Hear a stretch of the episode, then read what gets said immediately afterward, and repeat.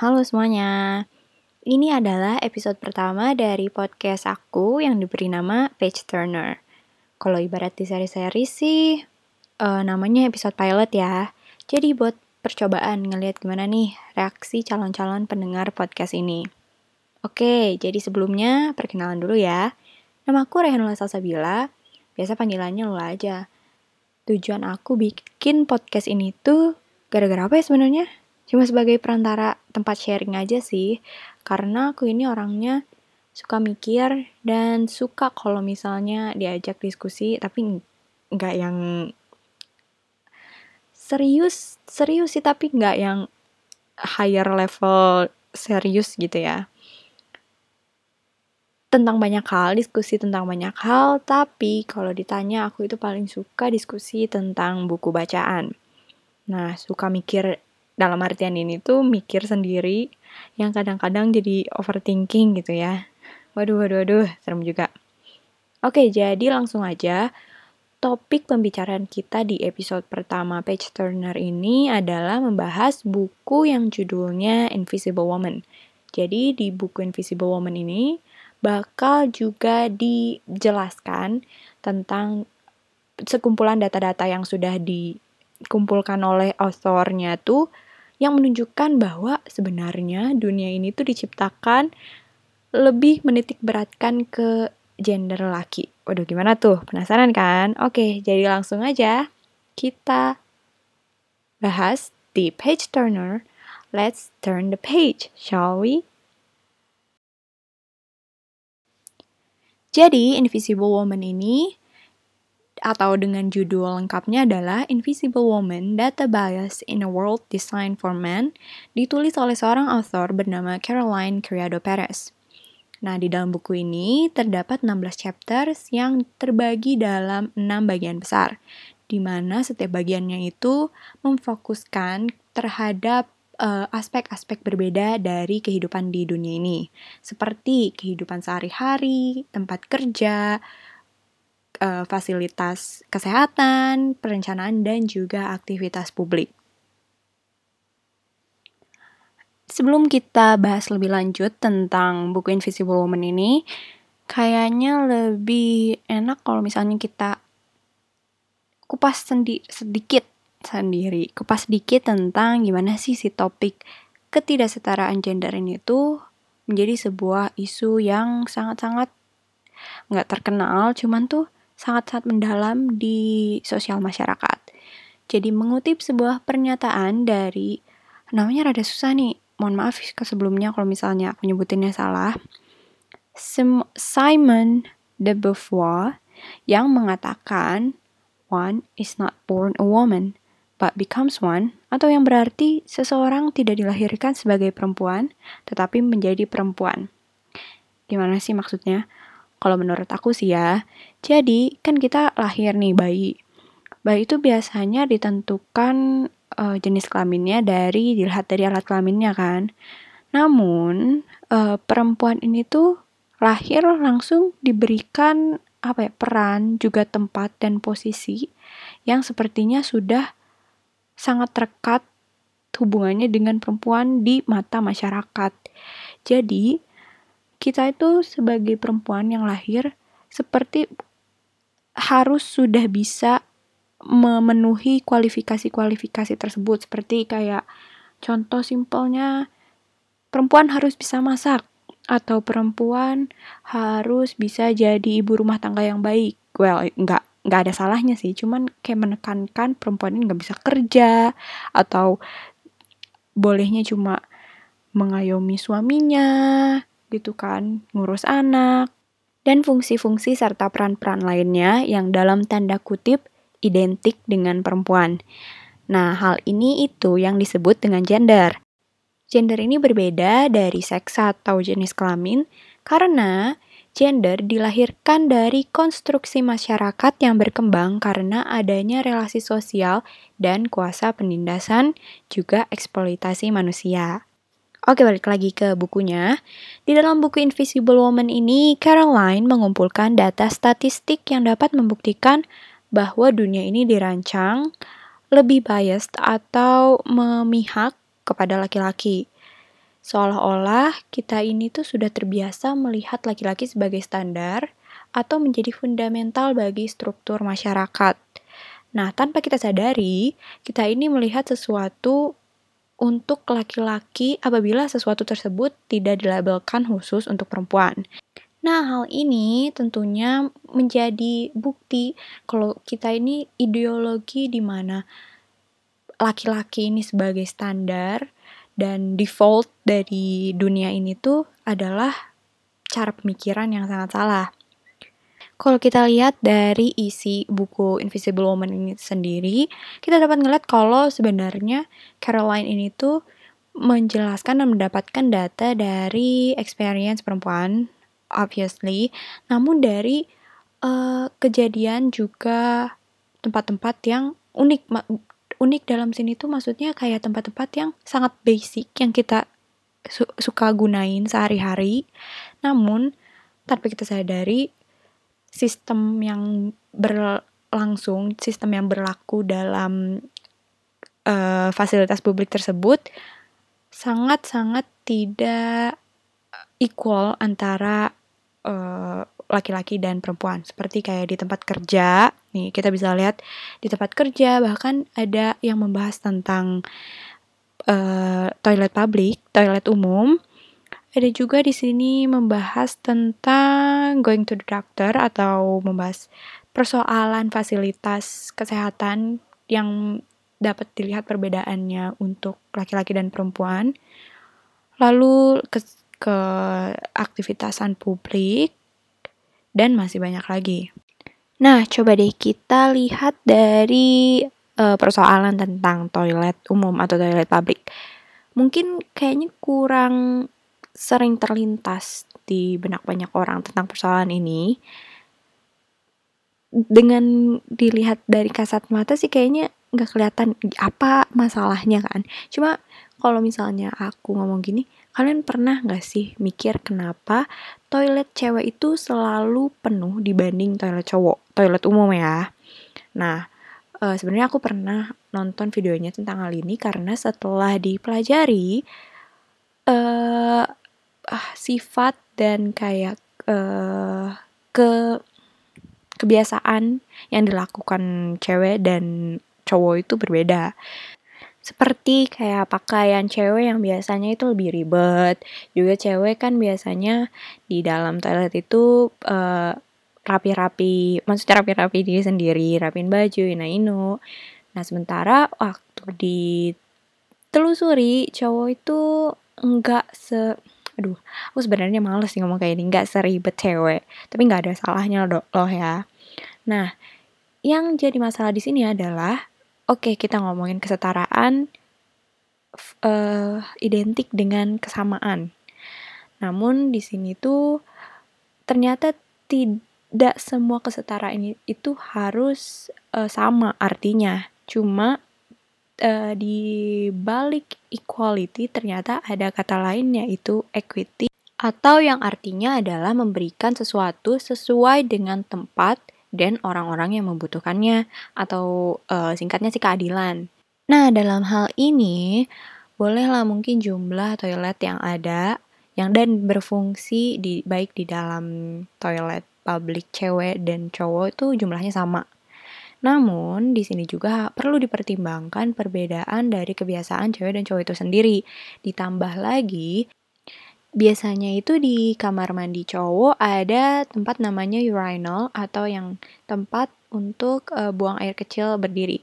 Nah, di sini tuh uh, urinal sangat memegang peran penting terhadap kepraktisan dan apa sih terhadap laju pemakaian pemakaian si toilet cowok itu sendiri karena emang jauh lebih praktis daripada uh, say toilet duduk atau toilet berdiri eh toilet berdiri toilet duduk atau toilet jongkok ya kan? Nah di sini uh, cowok udah dapat udah lebih dapat keuntungan dari hal itu. Sementara cewek kan nggak bisa pakai tempat buang air kecil berdiri. Nah solusi yang bisa ditawarkan dan juga bisa dilakukan untuk seenggaknya toilet cewek itu nggak penuh banget gak antrinya panjang terus kan adalah mendablekan si jumlah toilet yang ada di dalam kamar mandi publik khusus untuk wanita. Nah, eh kalau dilihat secara ah gitu doang sih. Emang kelihatannya ya iyalah cewek lebih banyak dikasihnya atau kok cewek lebih banyak dikasih toiletnya? Well harus dipertimbangkan juga. Kayak tadi pertimbangan gimana sih cewek selama ini yang antri panjang? Berarti kan nggak setara gitu. Kita nggak menerima si keefektivitas keefektivitasan si toilet itu sendiri. Kalau misalnya di kita lebih terlihat lebih dirugikan kenapa nggak dibenerin gitu kan? Nah itu sih. Lalu yang kedua adalah di tempat kerja. Banyak yang kayaknya nggak tahu kalau beberapa pekerjaan itu memberikan upah yang lebih sedikit untuk pekerja perempuannya dibanding pekerja laki-lakinya padahal si pekerjaannya tuh sama. Atau biasanya di tempat kerja itu perempuan dikasih pekerjaan yang lebih sulit namun tidak mendapat kredit yang sesuai. Makanya kenapa kita itu jarang melihat kayak seseorang yang ahli di suatu pekerjaan yang biasanya perempuan atau kalaupun ada nih ya seseorang yang ahli dalam sesuatu dan seorang itu kebetulan ada seorang perempuan, lah ribet banget. Biasanya yang ditekankan itu, wih, ini nih ada seorang perempuan yang jago dalam hal ini padahal sebenarnya banyak cuma opportunity yang diberikan kepada perempuan untuk mendapatkan title itu tuh sedikit dan kayak nggak sebanding dengan apa yang biasanya dengan gampang diberikan kepada laki-laki. Nah, di dalam buku ini juga um, menunjukkan jadi ada seorang former dokter namanya Peter Davidson yang bilang katanya seorang dokter yang dimainkan oleh seorang peran dokter yang dimainkan oleh perempuan itu berarti adalah hilangnya role model bagi laki-laki. Nggak jelas kan ya, kayak nggak masuk akal. Role model itu nggak ada kaitannya dengan gender. Role model itu adalah seseorang yang dikenal karena melakukan sesuatu yang dilakukan. Bukan gara-gara seseorang tersebut perempuan, jadinya jadinya dia kurang dipandang sebagai seorang role model. Di sini ada sebuah perkataan yang aku quotes. The things that we admire in someone are not linked to their gender. Maybe their experiences as a man or woman enhance that respect. Jadi itu maksudnya kalau misalnya nih ngambil contoh ada ibu-ibu yang jago masak, bukan berarti ibu-ibu tuh jago masak karena mereka perempuan, cuma mungkin di masa kecilnya mereka suka ngebantuin orang tuanya masak. Atau kalau misalnya laki-laki yang jago apa ya? Jago ganti ban bocor mungkin ya. Dan itu nggak ada hubungannya dia sebagai cowok jadi jago ganti ban, cuman mungkin dia lebih berpengalaman dalam menyetir atau kayak lebih mengenal kebetulan aja lebih mengenal tentang mobil gitu. Masih tentang persoalan di dunia kerja, menyangkut tentang masalah perbedaan upah yang diberikan kepada pekerja wanita dan pekerja laki-laki. Hal ini ternyata berhubungan dengan fasilitas umum seperti kayak fasilitas transportasi.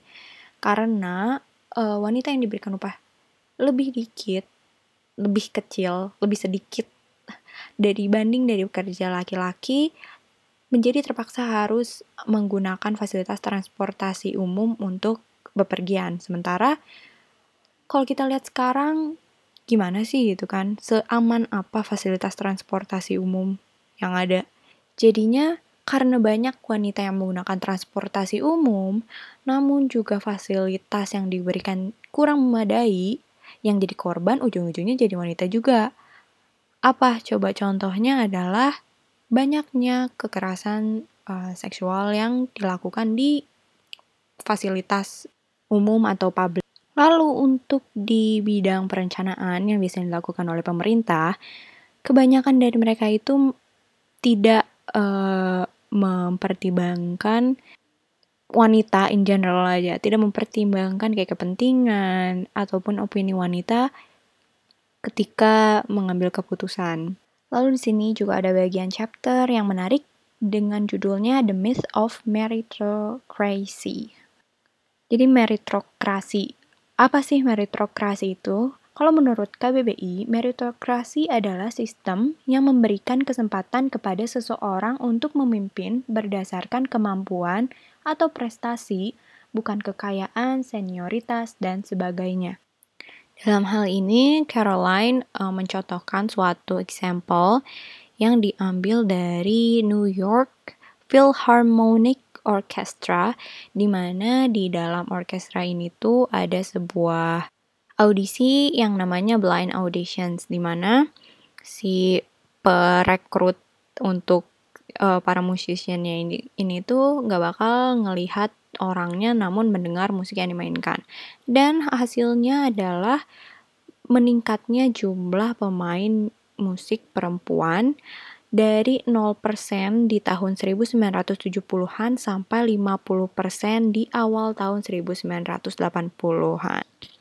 Nah, kalau kita lihat nih di zaman sekarang, sepertinya hal ini tidak berlaku lagi karena kita bisa lihat sendiri sedikitnya wanita yang menjadi pemimpin dan juga masalah sedikit dan lebih sedikitnya upah yang diterima oleh para pekerja wanita. Secara keseluruhan, buku Invisible Woman oleh Caroline Criado Perez ini berhasil menunjukkan beberapa hal kecil yang sepertinya jarang kita lihat sebagai sebuah permasalahan, namun apabila kita telusuri lebih lanjut, ternyata adalah sebuah hasil dari kesalahan di dalam sistem yang berlaku. Nah, kita sebagai perempuan sepertinya sudah terlalu terbiasa melewati merasakan hal seperti itu sehingga kita nggak tahu lagi ini tuh sebenarnya nggak boleh loh ini tuh salah loh Lalu salah satu yang sangat ingin dituju, dicapai dari buku Invisible Woman ini adalah untuk timbulnya rasa empati. Dengan timbulnya rasa empati ini, kita bisa mungkin bisa lebih belajar untuk adil dan memikirkan sesuatu dari uh, perbedaan pandangan. Sehingga ketika kita tahu suatu sisi mengalami kekurangan atau lebih ditindas, setidaknya kita bisa membuat sedikit perubahan dan solusi atas permasalahan itu. Dan ya, mostly itu sih yang aku tuju dari membahas topik ini adalah untuk menimbulkan awareness terhadap uh, pengalaman yang wanita-wanita itu sering alami dan parahnya adalah kita sudah melihat hal tersebut sebagai normal. Itu yang sering kali menjadi dan memicu sebuah permasalahan. Nah, itu tadi pembahasan dari buku Invisible Woman. Kalau kemarin ini aku baca buku ini di sebuah platform buku berlangganan, namun kalian juga bisa membeli buku fisiknya yang yang menjual buku impor seperti kayak Periplus. Namun semoga setelah kalian mendengarkan podcast ini, kalian jadi tertarik untuk membaca buku ini karena sebenarnya 15 menit ini kurang, nggak terlalu mendalam untuk membahas apa yang yang ada di dalam buku Invisible Woman karena masih banyak yang harus kita telusuri lagi. Sebenarnya rada berat ya topiknya, kayak kurang ringan gitu. Aku takutnya kalian jadi nggak minat dengerin podcast aku selanjutnya, tapi uh, menurut aku ini sangat penting karena pertama aku ini ini kan buku termasuk non fiksi. Aku jujur untuk buku bacaan lebih banyak baca fiksi dan literatur. Namun karena menyangkut suatu permasalahan yang menurut aku udah sangat genting yaitu ketidaksetaraan gender. Jadi aku gunakan untuk membahas hal ini. Oke, sekian podcast dan episode pertama kita dari Page Turner kali ini. Aku punya rencana deh kalau untuk episode-episode selanjutnya adalah memberi nama untuk kalian-kalian para pendengar setia podcastku. Semoga setia. Yaitu namanya jeng jeng jeng doodles. Sebenarnya nggak tahu juga kenapa namanya doodles. Kalau kalian tanya apa arti nama doodles ini kayaknya nggak ada artinya, cuman it's one of those words yang lucu aja dan gampang diomongin. Jadi mulai dari episode selanjutnya kalian akan aku panggil sebagai doodles. Oke, sekian untuk episode pertama dari Page Turner ini sendiri.